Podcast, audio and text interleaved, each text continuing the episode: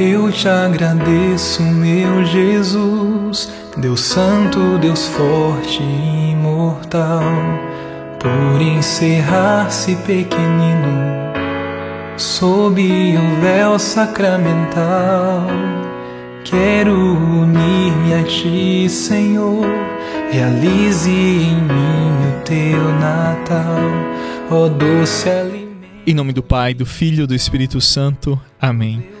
Bom dia. Hoje é quarta-feira, dia 8 de março, Dia Internacional da Mulher.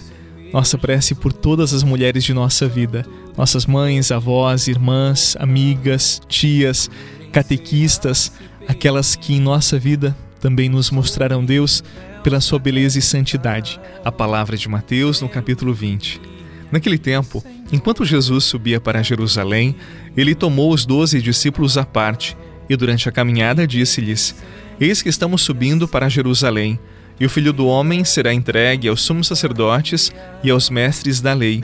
Eles os condenarão à morte e o entregarão aos pagãos para zombarem dele, para flagelá-lo e crucificá-lo, mas no terceiro dia ressuscitará. A mãe dos filhos de Zebedeu aproximou-se de Jesus com seus filhos e ajoelhou-se com a intenção de fazer um pedido. Jesus perguntou: Que queres? Ela respondeu: Manda que estes meus dois filhos se sentem no teu reino, um à tua direita e o outro à tua esquerda. Jesus então respondeu-lhes: Não sabeis o que estáis pedindo. Por acaso podeis beber o cálice que eu vou beber? Eles responderam: Podemos. Então Jesus lhes disse: De fato, vós bebereis do meu cálice, mas não depende de mim conceder o lugar à minha direita ou à minha esquerda meu Pai é quem dará esses lugares àqueles para os quais ele os preparou. Palavra da salvação. Glória a vós, Senhor. No Senhor, cantar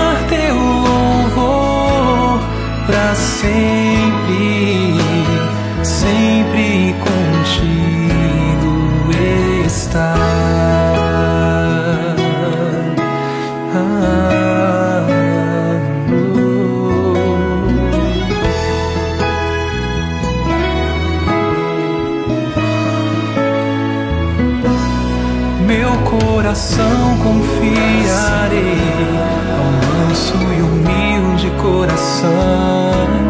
Frutos assim darei, qual grão de trigo em fértil chão. Tu és a força, eu sei, és minha vida e salvação, o sacramento de amor. Por diversas vezes, Jesus anunciou a seus discípulos que seria crucificado. em cada vez, as reações foram as mais diferentes possíveis. Alguns não aceitaram que o Filho de Deus passasse pela crucificação. Outros queriam negar o flagelo da cruz. E na cena do evangelho de hoje, os filhos de Zebedeu, Tiago e João, por meio da mãe, eles têm uma reação espantosa. Eles não entenderam que o reino de Jesus não era deste mundo. Por isso, eles pensavam de que quando Jesus chegasse em Jerusalém, ele tomaria o poder político e religioso. Por isso, eles queriam poder. Eles queriam com Jesus ser o centro do mundo. Eles queriam poder de mando. Foi um pedido desastroso, mas tem um motivo. Eles ainda não conheciam Jesus, não o amavam com um amor amadurecido, experimentado por isso, queriam tirar vantagem. Quando ao nosso redor nós temos pessoas que não nos amam ou simplesmente não nos conhecem bem, pode ser que elas nos veem como oportunidades para alavancarem seus sonhos ou simplesmente para nos fazerem de trampolim e assim alçarem voos mais altos às nossas custas. Amigos de verdade são aqueles capazes de estarem conosco até no alto do nosso Calvário.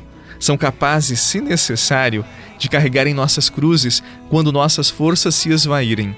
Afinal, amizades verdadeiras não se preocupam com vantagens, mas se preocupam sim em serem presenças e por isso sempre estão conosco, entendem o nosso coração, sabem dos nossos passos e se fazem presença no nosso caminho.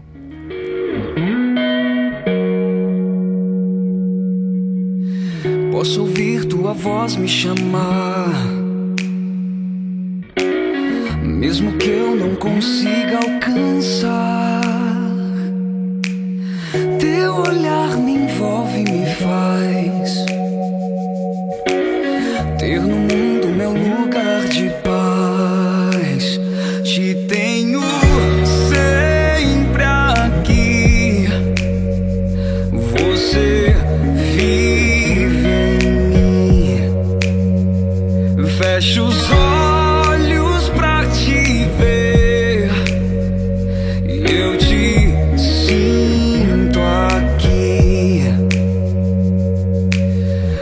Estrada é longa, eu sei.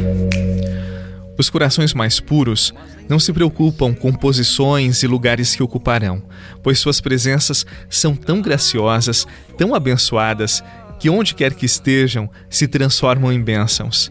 Outras pessoas são tão vazias que precisam se apegar a posses, a cargos para serem amadas, para se sentirem valorizadas, queridas. Que pobreza, não é verdade?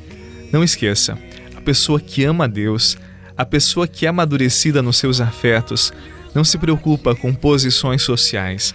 Esta pessoa, onde quer que ela esteja, ela sempre irradiará a luz de Deus. Ela sempre será uma bênção na vida de tantas pessoas. Queramos ser assim. Não nos preocupemos com os lugares, com as posições sociais de destaque na sociedade. Queiramos sim ser pessoas de Deus. E onde quer que estejamos, pode ser no lugar mais humilde, mais simples, mais esquecido, aquele lugar com a nossa presença terá o cheiro de Deus, a bênção de Deus. Precisamos de pessoas assim. Ah, como precisamos. 15 dia da quaresma e 15 propósito. Faça alguém feliz com atitudes e palavras. A felicidade de muitas pessoas depende da generosidade do nosso coração, do nosso ser. As nossas palavras e também as nossas atitudes, se virtuosas, elas fazem um grande bem na vida dos outros. Por hoje, faça alguém feliz. À sua disposição estarão as suas palavras e as suas atitudes. Seja generoso, seja sábio e as use bem. E neste dia 8 de março, parabéns a todas as mulheres mais uma vez. Vocês são poesia, harmonia e beleza. Que sejam sempre respeitadas e amadas. Parabéns. Em nome do Pai, do Filho e do Espírito Santo. Amém. Um abraço, paz e até amanhã.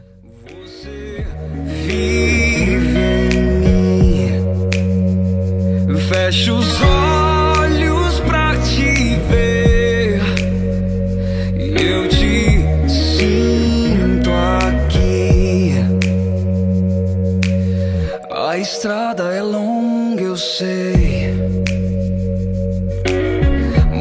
sempre sei onde estou.